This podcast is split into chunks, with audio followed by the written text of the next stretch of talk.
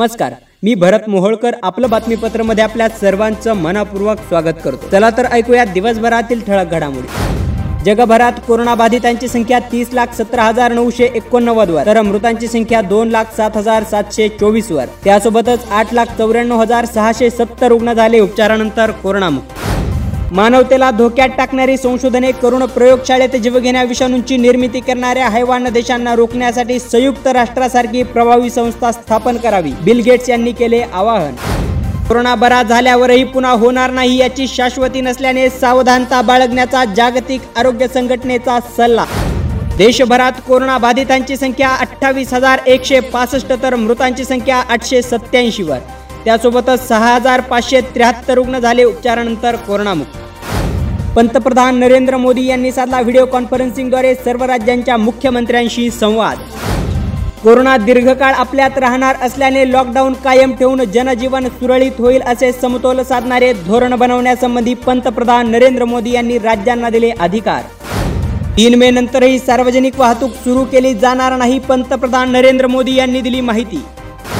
लॉकडाऊनच्या काळात स्थलांतरित कामगारांना त्यांच्या मूळ ठिकाणी जाण्याची आवश्यकता नाही. त्यांच्या दैनंदिन गरजा व कुटुंबियांची घेतली जाते काळजी. केंद्राने सर्वोच्च न्यायालयात सादर केला अहवाल. देशभरात एकूण कोरोनाबाधित रुग्णांच्या बावीस पॉईंट सतरा टक्के रुग्ण झाले कोरोनामुक्त. आरोग्य मंत्रालयाने दिली माहिती. पंचवीस राज्य व केंद्रशासित प्रदेशांतील पंच्याऐंशी जिल्ह्यात गेल्या चौदा दिवसात एकही कोरोनाबाधित रुग्ण आढळला नसल्याची आरोग्य मंत्रालयाची माहिती.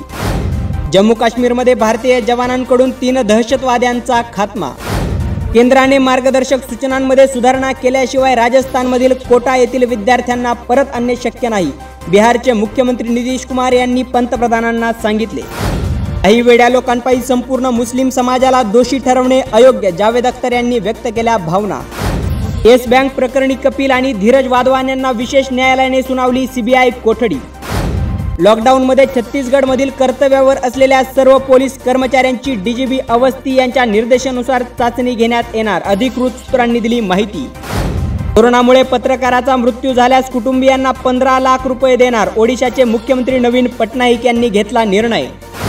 सेन्सेक्स चारशे पंधरा पॉईंट शहाऐंशी अंकांनी वधारून एकतीस हजार सातशे त्रेचाळीस पॉईंट आठ वर स्थिरावला तर निफ्टी एकशे सत्तावीस पॉईंट नव्वद अंकांनी वधारून नऊ हजार दोनशे ब्याऐंशी पॉईंट तीस वर पोहोचली. राज्यातील कोरोना बाधितांची संख्या आठ हजार अडुसष्ट तर मृतांची संख्या तीनशे बेचाळीसवर त्यासोबतच एक हजार एकशे अठ्ठ्याऐंशी रुग्ण झाले उपचारानंतर कोरोनामुक्त. कॉन्टॅक्ट ट्रेसिंगमध्ये अहमदनगर जिल्ह्याचे काम चांगले आरोग्यमंत्री राजेश टोपे यांनी केले कौतुक. मुंबईत कंटेनमेंट झोनची संख्या घटली. सध्या आहे आठशे पाच कंटेनमेंट झोन महापौर किशोरी पेडणेकर यांनी दिली माहिती. परभणी जिल्ह्यातील एकमेव कोरोनाबाधिताचा तिसरा रिपोर्ट निगेटिव्ह आल्याने परभणी जिल्हा झाला कोरोनामुक्त. परभणीचे पालकमंत्री नवाब मलिक यांनी कोरोना योद्ध्यांचे केले कौतुक. सारी रोगामुळे औरंगाबादमध्ये सोळा रुग्णांचा मृत्यू. अहमदनगर जिल्ह्यात जिल्हाधिकारी राहुल द्विवेदी यांच्या नेतृत्वात कोरोनाचा प्रादुर्भाव रोखण्यासाठी प्रशासकीय यंत्रणा कार्यरत असल्याने तसेच नागरिकांचे सहकार्य मिळत असल्याने कोरोना संकट लवकरच आटोक्यात आणू जिल्हा प्रशासनाने व्यक्त केला विश्वास. अनधिकृतपणे फोडलेल्या चारीचे वार्तांकन करण्यासाठी गेलेल्या श्रीगोंदा येथील पत्रकार शिवाजी साळुंके यांना जबर मारहाण. यानंतर मानवतेला काळीमा फासणारी घटना श्रीगोंदा येथे जन्मदात्या पित्यानेच केला स्वतःच्या मुलीवर बलात्कार.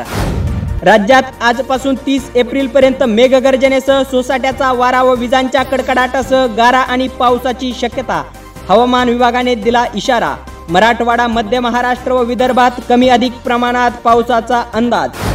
यासोबतच आपलं बातमीपत्र संपलं. पुन्हा भेटूया उद्या सायंकाळी सहा वाजता. तोपर्यंत नमस्कार. आपलं बातमीपत्र दररोज ऐकण्यासाठी आमच्या आपलं बातमीपत्र या अँकर पॉडकास्टला तसेच आपलं बातमीपत्र या फेसबुक पेजला भेट द्या. धन्यवाद.